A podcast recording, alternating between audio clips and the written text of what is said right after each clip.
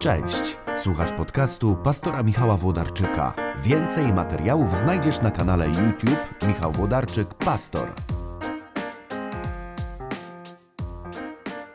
Cześć, to jest nasz kolejny, piąty już chyba odcinek z cyklu Duchowość dojrzała i w tych kolejnych odcinkach zastanawiam się nad takimi rzeczami związanymi z naszym życiem religijnym, z naszym doświadczeniem wiary, które sprawiają, że też nasze podążanie za Jezusem, nasze chrześcijaństwo może być dojrzalsze. Wiele jest w naszym myśleniu religijnym takiej niedojrzałości, takiej głupoty i potem przez, jeżeli jesteśmy już ileś lat w tej duchowej podróży, takiego świadomego doświadczenia wiary, takiego świadomego chrześcijaństwa, to te niedojrzałe rzeczy zaczynają nam bardzo przeszkadzać i uwierać. I dobrze jest, kiedy się z nimi rozprawimy tylko z jednego powodu, że na końcu tej drogi będziemy szczęśliwsi, że kiedy sobie z nimi poradzimy, to do naszego życia przyjdzie pokój, radość, poczucie spełnienia i też takiej satysfakcji, a ustąpi właśnie to dobre, dobre życie z Bogiem, takiej niepotrzebnej neurotyczności. I dzisiaj chcę mówić na jeden tylko temat, mianowicie o tym, że poczucia spełnienia i szczęścia należy szukać w swoim życiu. Większość z nas, i to nie jest nasza wina, to jest presja świata, w którym żyjemy, człowiek jest tak skonstruowany, że zachowujemy się tak, jakby istniało jakieś inne życie oprócz naszego życia. Jakby istniało jakieś inne życie, które gdy zdobędziemy, to będziemy szczęśliwi, bo w tym naszym życiu tak ciężko szczęście nam osiągnąć. I to jest bzdura. Nikt z nas nie ma żadnego innego życia oprócz swojego i po krótkiej czołówce będę chciał wyjaśnić, co mam na myśli, mówiąc, że masz tylko swoje do, życie do przeżycia i w nim szukaj szczęścia, bo na zewnątrz go nie znajdziesz.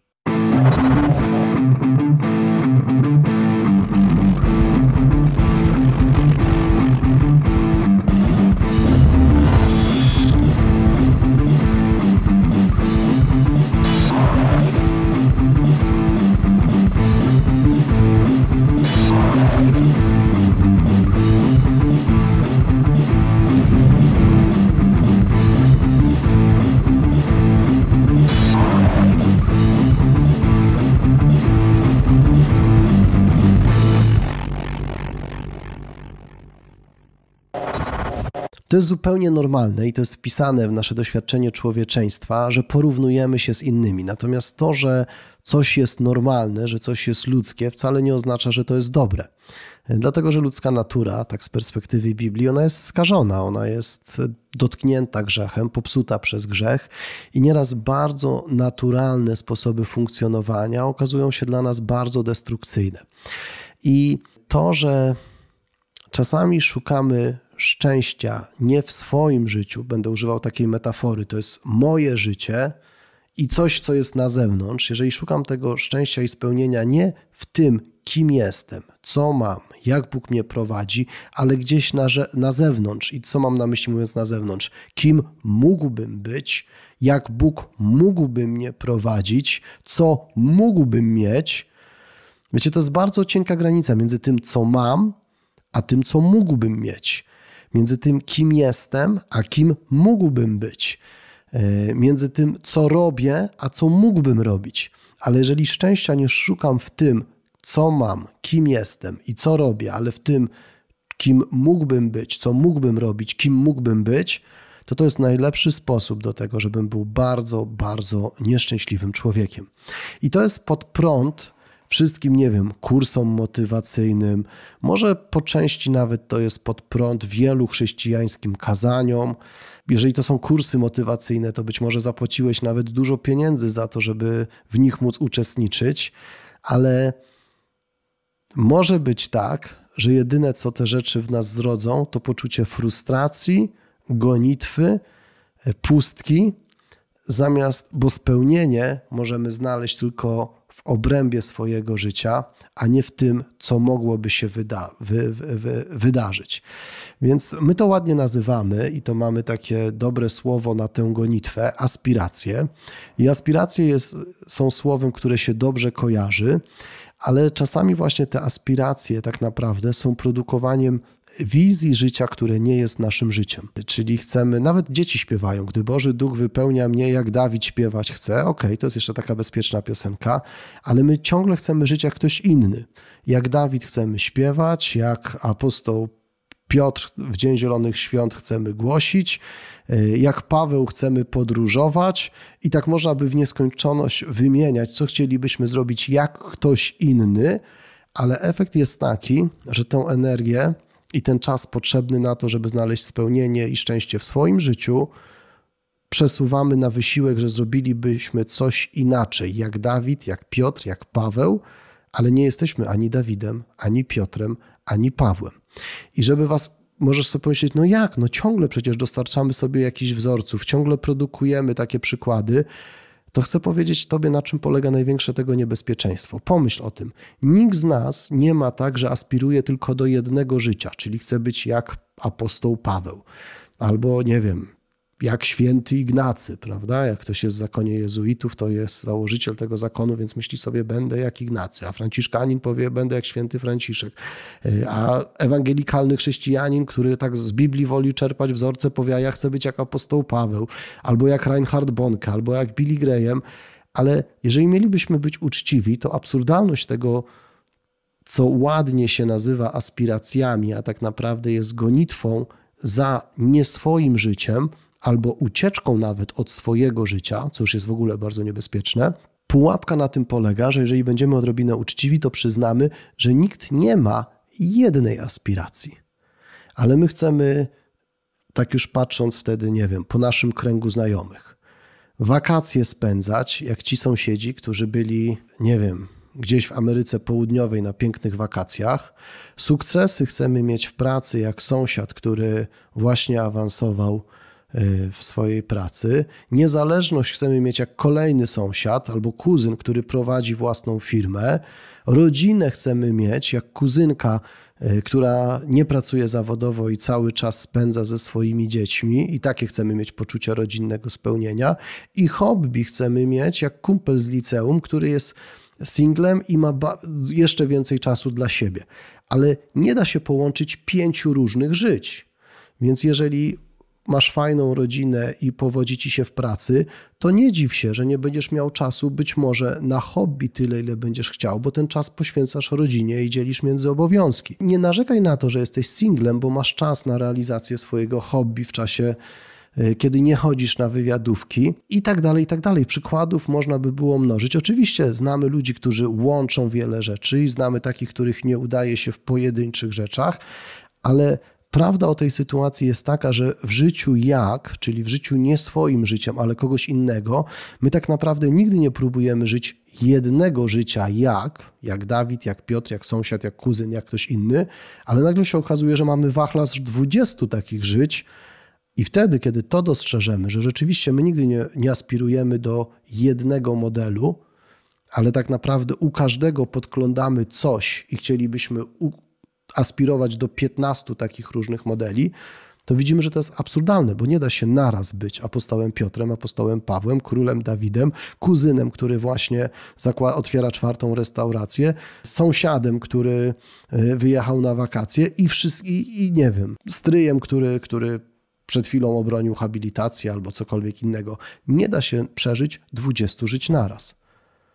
Jedno już jest wystarczająco absorbujące, jedno już jest wystarczająco trudne i to będzie najlepiej, jeśli to jedno życie, które będziesz przeżywał dobrze, to będzie twoje życie. Naprawdę chodzę, przygotowując ten piąty odcinek i myśląc o czym, o czym chciałbym powiedzieć w tym piątym odcinku, chodzę cały czas z taką myślą, że większość spin i większość napięcia w naszym życiu przeżywamy dlatego, w naszym życiu duchowym również, że uwierzyliśmy, że jest jakieś inne życie niż nasze, które gdy osiągniemy albo które gdy zaczniemy przeżywać, będziemy szczęśliwi.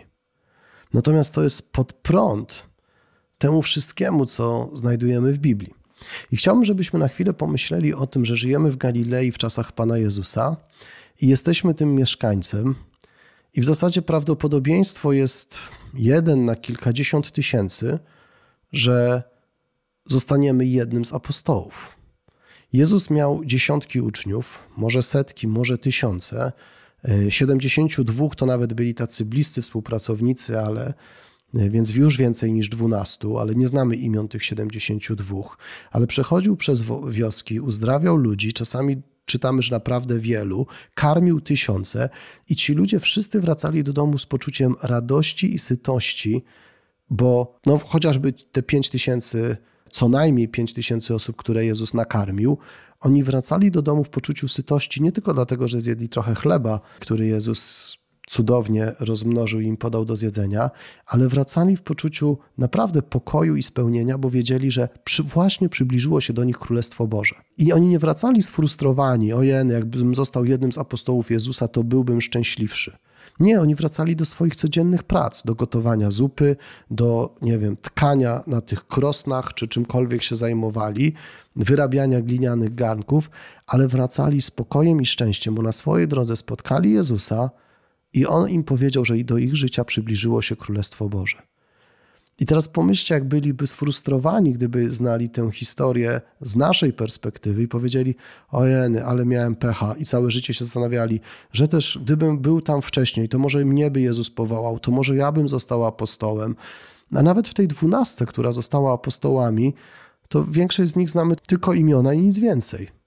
Nie ma więcej niż trzy cztery zdania poświęcone każdemu z nich. Niektórzy nawet jednego zdania się nie dorobili, a nawet jeśli to zdanie jest takie krótkie, nie wiem, przyszli Grecy do Filipa, no fajnie, trzy lata uczniostwa i bardzo krótka historia życia. Przyszli Grecy do Filipa i Filip poszedł do Andrzeja i wszystko, co się dowiadujemy o Filipie i takich wzmianek, może jeszcze dwie w Nowym Testamencie na jego temat się pokażą, a i tak jest szczęściarzem, bo, bo są tacy, którzy nawet takich wzmianek się nie dorobili, ale każdy z nich, wierzę w to bardzo głęboko, każdy z dwunastu apostołów, każdy z siedemdziesięciu dwóch bezimiennych, znaczy oni mieli imiona, ale niewspomnianych imion, każdy z tych nakarmionych przy rozmnożeniu chleba wracał do domu szczęśliwy i mówił, spotkałem Jezusa i teraz najważniejsze to powiedzenie, i dalej żył swoje życie. Więc jeśli spotkałeś Jezusa, to w twoim życiu, a nie poza twoim życiem, wbrew temu, co może ktoś ci mówił na jakimś motywacyjnym szkoleniu czy kursie zostawania mistrzem świata we wszystkim, co możliwe, ale w twoim życiu jest każdy zasób i wszystko, co potrzebne do tego, żebyś przeżył, żebyś przeżyła najszczęśliwsze życie na świecie. I moment, w którym odwracasz się od swojego życia, próbując żyć jakieś inne życie. Jak zostanę tym i tym, jak zrobię to i to, jak wyjdę za mąż, jak się ożenię, jak skończę studia, jak znajdę lepszą pracę, wtedy będę szczęśliwy. Nie będziesz, bo szczęście i spełnienie jest w tym miejscu, w którym jesteś teraz w życiu. Bo szczęście i spełnienie nie jest w osiągnięciu czegoś, ale przeżyciu swojego życia blisko Boga, a żeby przeżyć blisko Boga swoje życie, masz wszystko, co potrzebne już dzisiaj, teraz, w czasie oglądania tego filmu i za tym nie musisz gonić, bo to jest w twoim sercu. Albo to pragnienie jest, albo go nie ma. Rozumiesz, co staram się po tobie powiedzieć. Życie, które daje ci Pan Bóg, jest najlepsze i najpełniejsze i On nie ma dla ciebie innego życia niż twoje. Więc nie goń za innym życiem niż swoje. Możesz powiedzieć, Michał, ty zabijasz we mnie aspiracje. I chcę powiedzieć, tak, po części je zabijam. Niech ten przykład aspiracji będzie bardzo prymitywny i taki materialistyczny, ale jakoś tak się nauczyliśmy w naszej kulturze bardzo mocno, że wyznacznikiem sukcesu jest to, co osiągamy. I to są jakieś dobra luksusowe, więc to, że dzisiaj każdy z nas ma lodówkę, to nie myślimy, że to jest jakiś sukces w życiu, który osiągnęliśmy. Ale gdybyśmy mieli jakiś bardzo luksusowy samochód, jakiś bardzo duży i drogi dom, albo pojechali na taką wycieczkę, żeby znajomym zbielały oczy, to myślimy sobie, wtedy byśmy byli szczęśliwi. Ale idea dóbr luksusowych, bo to zawsze myślimy o tych kategoriach dóbr luksusowych, do których aspirujemy. Idea dóbr luksusowych jest taka, że one są dostępne dla nielicznych. A kiedy zaczynają być dostępne dla licznych, przestają być luksusowe, czyli wtedy przestają cieszyć. I znowu gonimy za innymi dobrami luksusowymi. I teraz chciałbym, żebyście pomyśleli o tej myśli. Idea dóbr luksusowych polega na tym, że one są dostępne dla nielicznych, a liczni są nieszczęśliwi przez to, że ich nie posiadają. I to jest wpisane w istotę tych dóbr. Więc jeśli myślisz, że będziesz szczęśliwy, kiedy osiągniesz to, czy zdobędziesz tamto, to to jest moment, w którym zamykasz sobie drogę do spełnionego życia. Powtórzę to, co powiedziałem na początku. Jedynym życiem, które możesz przeżyć szczęśliwie, jest twoje życie. A przeżywanie swojego życia wyraża się w takich sformułowaniach: jestem szczęśliwy, że jestem tym, kim jestem, robię to, co robię, mam to, co mam.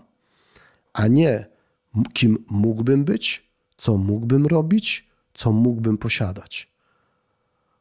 Bo to już jest to, co mógłbym robić, co mógłbym posiadać, kim mógłbym być, jest poza tym ogrodzeniem, które wyznacza rozmiary mojego życia.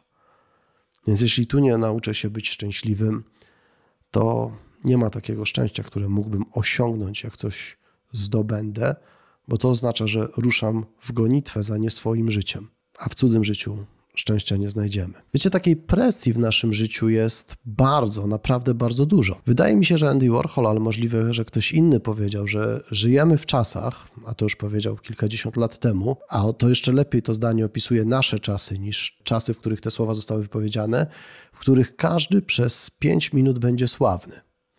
I to jest znowu kolejna próba życia nie swojego życia. Dlatego, że po pierwsze przez to, że każdy przez pięć minut jest sławny, ma taką możliwość, no bo ktoś zrobi jeden film, który na chwilę wystrzeli po prostu, czy na TikTokach, czy na Instagramach, czy gdziekolwiek indziej, a potem zniknie i już nie pamiętamy, bo jest kolejna rolka i kolejne setki fajnych filmów do obejrzenia, ale to znowu generuje w nas taką presję i myślę sobie, że to znowu jest obraz przemiany społecznej, którą obserwujemy na naszych oczach, no bo jeszcze kilkadziesiąt lat temu, jak ktoś był, nie wiem, Gustawem Cholubkiem albo Wisławą Szymborską, to tego fejmu starczało na całe życie. Ale dzisiaj nikt nie zdobywa fejmu, którego by mu wystarczyło na całe życie. To jest góra kilkanaście minut, kilkanaście miesięcy.